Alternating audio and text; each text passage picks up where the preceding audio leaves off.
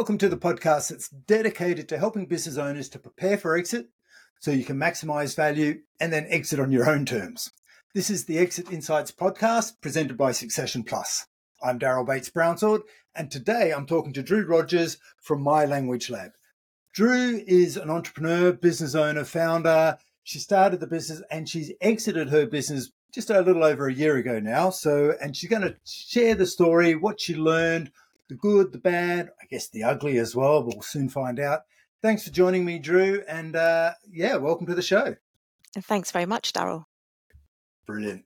Hey, Drew, look, can you tell us a little bit about the, the business, just a little bit of background about the business before we jump into the exit process, just to set the scene for listeners so they they they can they've got some idea of, of background. Yeah, of course. So I was the solo founder of a language learning company called My Language Lab. Mm-hmm. I started the business in Cardiff, in Wales, and then we opened up an office in Bristol and then back in my home city of London. So, my language lab was an online provider of language lessons. So, we prepared B2C and B2B learners for professional and academic success. So we would basically hire tutors to teach students to improve their language skills. So mainly focusing on English, French, and Spanish. Okay. And how old was the business when when you sold it? How long had you been running it for? So I incorporated the company in 2014, but I started it a few years before that. It was really a side hustle. I started it from the sofa in my living room and it grew. And I decided a couple of years later to incorporate it. So that was in 2014, and I sold the company in 2022. 2022 was it? So That's yeah, just it. last year. Okay. Yeah. So, what was it that led to you thinking that, hey, look, I've been running this business a few years, it's time to sell it? So, I actually decided I wanted to sell it about a few years before I really started the process of preparing the business for sale. I'd been in the industry for quite some time at that point, and I knew that I wanted to try something different. Um, it wasn't that I really fell out of love with the business or the industry, but I really wanted to start another business, even though I didn't know what it was at that time. And I'm still figuring some things out to this present day. But I knew that I wanted to have a new venture in the near future and it wouldn't be possible for me to run several businesses at the same time because actually I already have a real estate company as well. So that was another side hustle that at one stage grew into full time business, but now I have someone to manage that. So there are only so many hours in the week. And I decided a bit before COVID actually that I did want to sell the business. And then COVID was the impetus for me to make that decision and put that into practice. Okay. And and just picking up on you know one of the things you said right at the beginning there, you said before I started preparing the business for exit. So tell me about that a bit more. You you what did you do to prepare? How did you know that you had to do something specifically to prepare the business so that it could be sold? Sure. So the analogy that I use is that if I'm selling one of my properties, uh-huh. it's really easy to contact three high high street estate agents. They come over to the property, they spend about half an hour there, they'll give you a figure. And then you decide, you put the property on the market, and around, say, three to four months later, you've got the cash in the bank. Mm-hmm. That's really not the way it works with um, with your business, as all of your listeners will know. And I had already been listening to various podcasts and reading books and articles on what you have to do when it comes to selling your business. And I knew that my first thing that I was thinking about was my business had to tell a story. So, what was my story right from the beginning, from the early phase to the growth phase to where it currently was? And I knew that I had to show that my business was going on an upward trajectory and explain what was going on behind the sales and all the data metrics. So I followed a number of steps to be able to value the business and prepare it for sale. I basically divided the company into separate divisions. So we've got finance, sales, marketing, website, brand, product, etc. I collated all of the data and metrics for each individual department to come up with a plan to improve those metrics. I set myself a target of 12 months for me to look at each part of the business, improve each department, and make it ready for sales, to sort of open up the doors, as it were. Mm-hmm. And one of the things I also focused a lot on was systems and processes because as a sole founder, I was in the business. As much as I tried to be out of the business, I was very much still in the business. Yeah.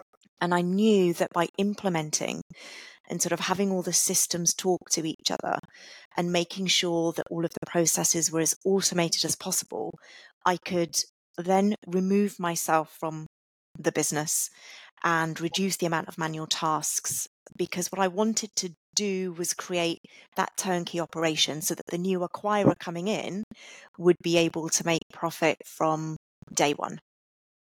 Okay.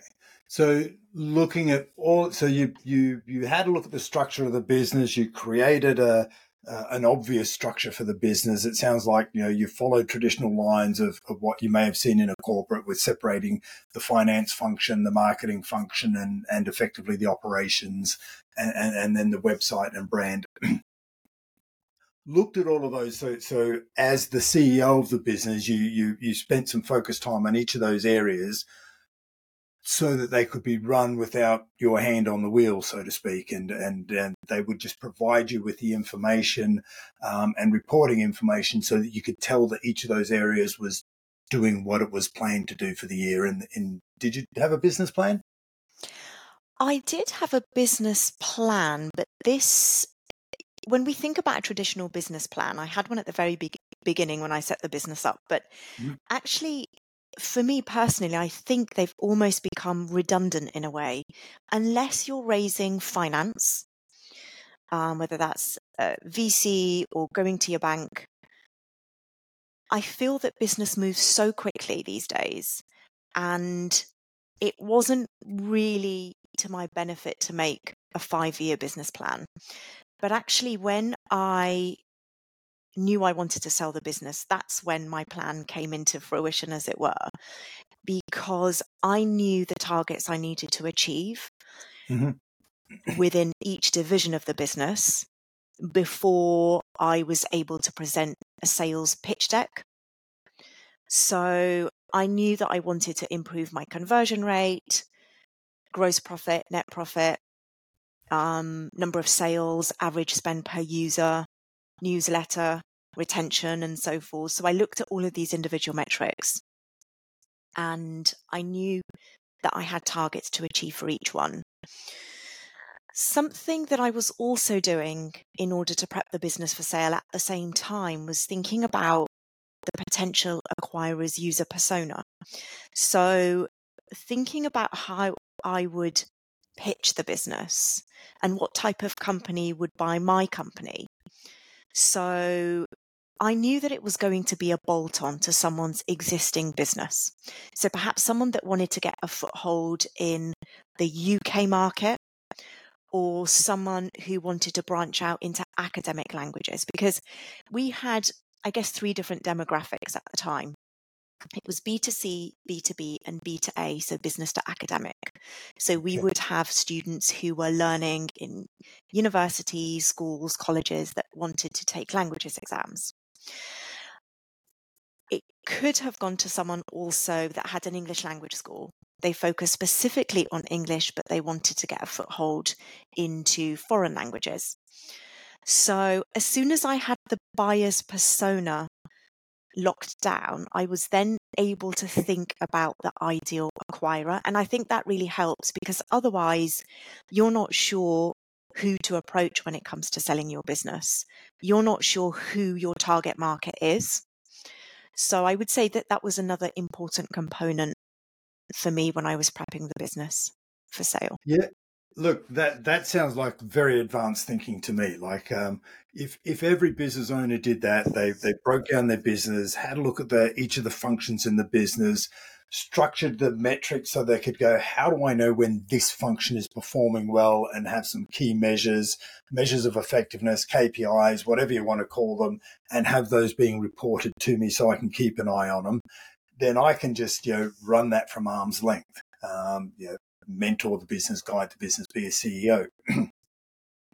then the bit that I really like there, as you said, you know, my translation of, of what I heard is is what you start to do then and step back and go, okay, my it's no longer the product, you know, language learning is the product of the business, but you step back and then just said, hey, look, my business is now the product. I now need to sell my business, and I'm only ever going to sell this product once. I, I need to get it right. So how do I do that? Who's going to buy this? What's my, my customer profile? What are they looking for? What's going to be attractive to them? Which I think is quite advanced and, and it's, it comes under the guise of, of, you know, exit planning. And did you do this from, you know, like who pointed you in the direction? How did you know, you know, what were the sort of things that you need to look for to shape the business up? What the different demographics would want to see different? Did you have someone helping you with this? I didn't really have any help. This was information that I'd gleaned from years of being an entrepreneur. This wasn't my yep. first business. Um, but also just from watching YouTube videos, listening to podcasts, um, reading articles, books, because I knew from people in my network and those that had sold their businesses that it's a very particular activity, it's a very particular transaction. Mm. And from my research, I'd found out that only 20% of companies are actually sold. The yep. other 80%, they, I guess they just close down or they don't get passed on to to the, the next generation if if the owners are parents. Um, so you don't really know what happens to the other 80% in terms of the statistics and the research that's out there. And I knew that I'd put so many years of work into this and the time and I'd, I'd invested, the money, the resources. I wanted something to show for it. I could have been impatient and just closed the business down, but I knew there was a lot of assets there. Um, I could have found someone else to manage it while I pursued other ventures, but I wanted a, a clean slate. I wanted a clean break. And in order for me to be able to do that, I was the best person that could actually lead the company to sale because I was the solo founder. I had 100% shares. I was the one that knew the business inside out and I knew the type of people that would buy it because there were some acquisitions in my space and I studied and extracted as much information as I possibly could in terms of those acquisitions. Um, and I actually also valued the business myself in the sense that even though I contacted, it was about three to four business brokers to get a company valuation, they had quite varied figures yeah. that they came back to me with. it's not an exact science. Yep. Um, and they talked about the valuation multiples. They talked about perhaps the type of buyer that would be interested in acquiring my company and the accounting metrics and so forth. Um, but it wasn't very, very in depth. And the business brokers, they didn't specialize in languages. They were selling anything from restaurants to gyms to tech platforms. So I would spend quite a bit of time presenting my business and data to them, but they didn't really know the mechanics. They didn't really know under the hood. And that's why I use those three, four valuations. But then I spent quite a bit of time looking through my own finances and prepping my accounts. And then what I did, I had a look at the figures that I could definitely count on that were that you couldn't dispute, such as P- P&L, cost of goods, net profit per hour, gross profit per hour, average spend per customer, um, retention rates, conversion rates, and so forth. So that was undisputable. But then on the other side, and this is something that's really key for service based businesses, is how do you value the intangible assets such as your brand, your reviews, your social media? We had an NPS score of 83, which was good, but how do you price that? so for me it got me thinking about the digital assets. What are the what's the value of my digital assets? So that's the website that's the technology the platforms we were using the trademarks the content the resources. So i had another list of different metrics that would then help me arrive at an approximate valuation of the business Brilliant. And and listeners to the show will know that uh, we love exploring intangible assets and how do we how do we move intangible assets from goodwill into the forefront and actually be treated as assets rather than just uh, well you know, we don't know how to how to value this so we'll just bundle it up as goodwill. Um, you know, we had a guest on the on the podcast uh, a while ago who talked about and used the the correlation between selling your house. Uh, and he said, look, uh, Daryl, if I come and look at your house for sale and I stick my head in the attic just to have a look around and I see that you've got a couple of gold bars stashed there, I'm not going to remind you that you've left the gold bars in the attic. I'm just going to go, oh, look, there's a nice little asset and I know how to use that. And, and I'll, and if you're telling me that, that what you want for the house and I'll factor in, I can use those gold bars as well.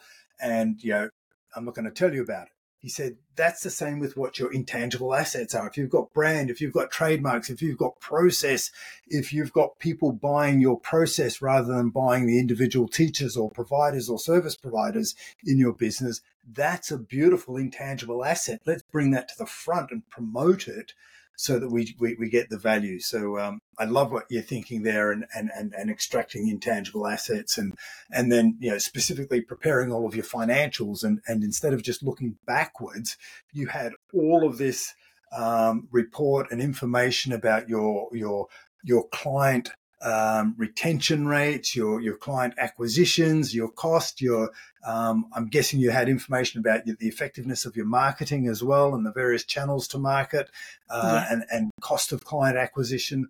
All these things that really analyze the, the the operating metrics of your business, so that when someone comes to do due diligence, and I haven't even touched on the due diligence questions yet, but uh, when they come and start sniffing around, you can go, look, here's all the justification of, you know, here's the revenue, here's the revenue growth, here's the patterns of the business over the last few years, and here's all the evidence and all the reasoning why I suspect that they will continue to remain the same, though there will be no change to those patterns once I leave.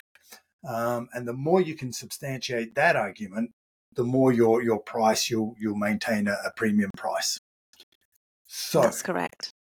What about timing, Drew? Did, did timing play a, a role in, in your exit decision making? Definitely. It was it was really key actually because when I decided to sell the business, it was just before COVID hit. And did you know about COVID was coming somehow? No, but I knew that we had offices and we were offering face to face lessons. But I knew that it would shift 100% to online. So COVID was an accelerator for that, yep. which was really good. But obviously, the initial shift was what are we going to do? How are we going to get the sales coming in? But I didn't want potential acquirers to think that the business wasn't doing well and that COVID was the motivator for me to sell. So I was definitely up against the clock and I had to prove that that wasn't the case. Um, and even though sales did dip during COVID. I think it did for a lot of businesses. Um, we then put measures in place to mitigate that. And it was fairly easy for us, I would say, to move online and teach online. Did we lose some customers? Yes, but it was a small percentage because they loved the face to face interaction of learning lessons. It was a social thing for them. Okay. But I was prepared to lose those customers because the tutors loved it. They didn't have to travel anywhere, especially in London. You know, they didn't have to lug around their books and, and laptops going to, to different uh, locations to teach. So it did wonders actually for, for our profits. Um, and actually, we saw then that sales were increasing month on month. So that was really good for us to be able to document that. But when I had the initial evaluations from the business brokers, I knew I wanted to achieve more and I could get more for the business. But the sale actually came about because I had someone in my network and I asked that person if they knew a business broker that specialized specifically in language sales. And to my surprise, that person said that they were interested in finding out more about my company. And we'd met a couple of times before that. We had a similar outlook, similar points of view and, and ethics when it came to languages, the service that you provide customers, and your reputation, and so forth. So, actually, what happened was we had a conversation. But as this conversation happened roughly at the same time as I was in the process of getting these valuations coming in, I decided that it wasn't the right time to sell the business then. Okay. And so, following on from the valuations, I committed to spending a year or so doing everything I needed to do to make the business really saleable so someone could turn the key and it's ready to go. It's all there. That's when I knew that I would be able that that's when I knew I'd be in a position to sell the business. So I kept in touch with the person. And 12 months later, when I was ready, I had another conversation and I said, I'm ready to sell. Are you still interested before I put it on, let's say, the open market? And they were. This particular person had several language companies here in England and abroad in Europe. I presented a, a sales pitch deck to give a high level overview of the business, going through the different areas of finance, sales, marketing, team, brand, testimonials, systems, and so forth. And the process from then on was relatively smooth. We negotiated the price. Um, and that's when we began the due diligence process. And then the deal was done. So I've skipped a couple of steps there, but just to give you an idea. Um, but it was around, I would say, six, seven months for this process to go through. Um, it wasn't, I say it was fairly smooth. And the reason for that was because one, we knew each other. Mm-hmm. Two, they were in the industry. And that's where the user persona comes in. This particular person was my user persona. so I I think I maybe I got lucky. I don't know. That was partly design, but partly luck. But, you know, because I felt that we had, you know, we really respected each other we had a reputation with a language industry business, and that was important. She was my user persona, her company was my user persona. It almost took that hard slog at the beginning where you're getting to know each other. It's a bit like dating. You know, you're getting to know somebody. What's that person like? Where are they from? What's their background? What do they want? I felt like we skipped that initial process because we already knew of each other and because of the user persona. So that was a really big lesson that I learned along the way. Okay. So what we're hearing is the ultimate outcome is that it all went to plan um, and, and you got lucky. But, you know, the harder you work, the luckier you get, really. and, uh, yeah. So a couple of things I want to pick up on and explore, if I may, Drew. So You mentioned that you you turned your business into an online product. So does that mean you had some online platforms which and and and maybe I'll, I'll make some assumptions here and and and let me know if I'm right or wrong. But um, you talked about, I think you mentioned about um, productizing and, and and just creating some IP. So was that creating an online platform that created more dependence on you and the business or, or on the business rather than the individual tutors and then you know the tutors being able to effectively easily walk away with your clients yeah it's a great question one of the pillars that was really important for me when I was prepping the business for sale was it's so much harder to sell a services based business. Um, you're relying on people, you rely on customer interaction. And we were, I guess, a, a marketplace, an agency. And even though we had some contracts with B2B clients, we didn't have that with B2C. It was essentially sort of customers, learners coming onto our website, booking a package, and then they would rebook when they ran out of lessons. But I knew that in order to increase the valuation of the business and also to automate our processes and systems, and to make it more appealing for a potential acquirer, I needed to productize the service business. Mm-hmm. So I did that through various changes that we implemented. So the first one was monthly membership subscriptions. So these were self serve group classes. We had typically focused on one to one lessons, but there's more energy, there's more tasks involved in setting that up. But with monthly membership subscriptions, someone would just come onto the website, self serve, they would pay for the package, and it was a recurring subscription month after month. The onboarding was completely automated. Of course, we were there for live chat or if they wanted to call us or email us, but essentially it was self serve. So we increased the use of instructional videos in our knowledge base. We improved our templates. We incorporated a methodology. So we had what we called the language lab methodology. So this was a framework that tutors would use to teach their students. We also signed up to an LMS, a learning management system platform. It was completely cloud based. And this was app, a platform yeah. where students would meet tutors and lessons could be scheduled. There were assessments, digital gradebooks, and messages and so forth. And we also added on extra bolt on services that could be purchased from our website that were products rather than services. So these were sort of things like materials and revision courses and so on.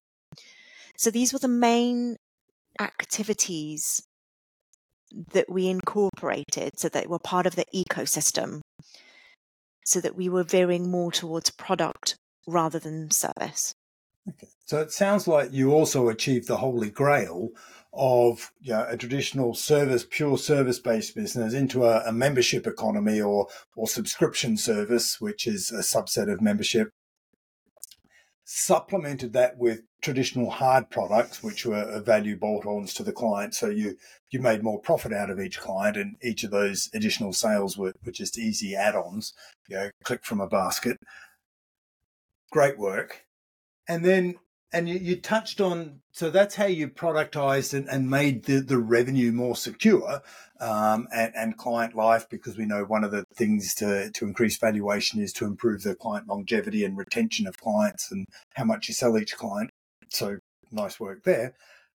You mentioned about that you know so so you already had a buyer or you had a buyer lined up or you went to to go to market to find a broker but you, you almost stumbled upon uh, an interested party, there felt like you were aligned in in it felt like a perfect fit for your business to plug into theirs. How did you agree a valuation for your business, and uh, how much, I guess, uh, negotiating was there there because you know, you know a lot of what we hear out there is is what you really want to do is is get um, you know, uh, some competitive tension for your business where you've got one or two or, or, more businesses you know competing and and bidding against the value of your business. How did you agree on a valuation?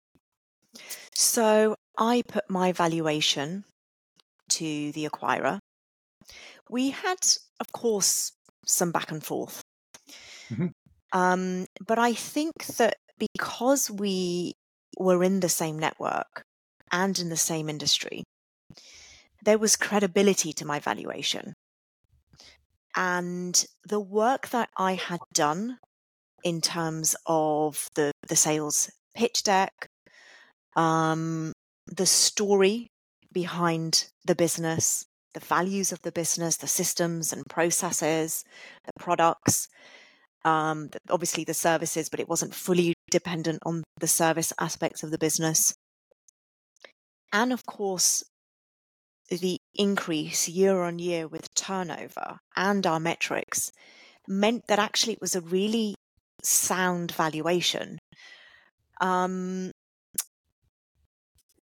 funnily enough, as we were going through the negotiation and the due diligence, our turnover was increasing our profits were increasing, which of course for the acquirer was good. Uh, it was great news. That's exactly what they want to hear, right? Mm-hmm. But for me, in my mind, of course, there was an element that was thinking the business is worth more now. Next month, the business is worth more. um, but during this period, and remember, it's it's still COVID. We're on the, the, the back end, I guess, of COVID, but we were still talking about COVID. There were still shifts and transitions that were happening. Um, political circumstances, the war in Ukraine, um, you know, these were factors that at any one time the acquirer could have said, actually, it's not the right time. Because they were affected in certain ways, because they were having residentials that they did with the business. Um, and these are things that can affect all sorts of business businesses, even if it's not directly related to European activities and what was happening in, in Ukraine at the time and is still ongoing. But I knew that I didn't want to change the goalpost. It wasn't ethical for me to do that. But because of that, and because the business continued to hit its targets and actually exceed them, this meant that the trust continued to be there and it was a win win situation. And that was something I really focused on. You want to have a win win situation. For me, it saved time because the sales process could have been a lot more elongated. And it also meant that the due diligence process was a lot smoother because I had presented to her everything she needed. It was very transparent the metrics, the KPIs. We were using Xero, um, the accountancy platform. So all of the data was there. Yeah. And she also understood the trends in the business, the seasonalities. For example, in the summer, it became a little bit quieter. But then after that, you know, towards Christmas, the new year, exam time, it got even busier. So it actually worked in my favor. Even if I had, even if I'd gone through and said the price has increased or we need to take this into consideration, it wouldn't have really been the right decision for me because that wasn't that didn't sit right with me. That didn't feel right with me. And actually it worked out so much better because i didn't have to pay broker fees I didn't have to put the business for all to see on an open platform. I preferred doing a private transaction. Um, so therefore, when it comes to the negotiation, you know, it's, it's give and take. It really is. Yeah. So you agreed a fixed price by the sounds of it? Yes. Yep. So you said evaluation. You talked about multiples and, and profit uh, multiples before, but by the sounds of it, you you had a look at the business, took a snapshot, and said, "Here's the price." Because you agreed the price um, and it was fixed, you you knew the buyer. The due diligence went fairly smoothly by the sounds of it. Um, yes. Um, how long did the due diligence period take? It probably took about, I would say, three months or so. Yeah, so it's a fairly quick due diligence period. Um, and and when the buyer was looking at your business, because you had prepared it so much and you'd built some online platforms, are you aware, Drew, of of how much of your IP um, uh, and systems and processes and infrastructure, if you like, they, they were buying, or how much of it was just your product and, and, and extended into a new marketplace and, and access to new market for them? It was definitely the systems and, and processes that right. we had in place. It was a package. It was a smooth operation that they purchased. And they knew it because I was very particular with all of the data that I'd aggregated, all of the financials, sales pitch deck. I was transparent with everything. You know, there's no point me hiding anything. Um, sure. And because I was we'll so transparent, yeah, absolutely. So that's why I felt that everything was very credible right from the beginning because that's the way that I wanted the sales to, to be. That's how I wanted the process to be. Because if you're not, then it can really push you back. It can push you back months, if if not years, because you've got to start the whole process again. So, sure. um, yeah, and I think because we had that understanding, also in my from my perspective, the understanding was that the business will segue really nicely into into her business, into her companies, and into her operations and with her team. So the handover and transition period then went pretty smoothly actually um, we had a plan to inform students and customers clients everything on social media it was sort of really prepared as much as we possibly could. And that was alongside all the training manuals and the, the, platforms and everything I put in Dropbox and the instructional videos and the conversations that we had.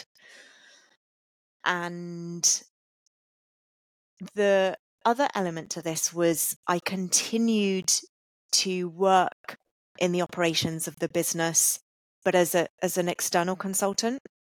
So I wasn't employed by the business, but it was a as an external consultant and continue to coach Just some of the clients. Company.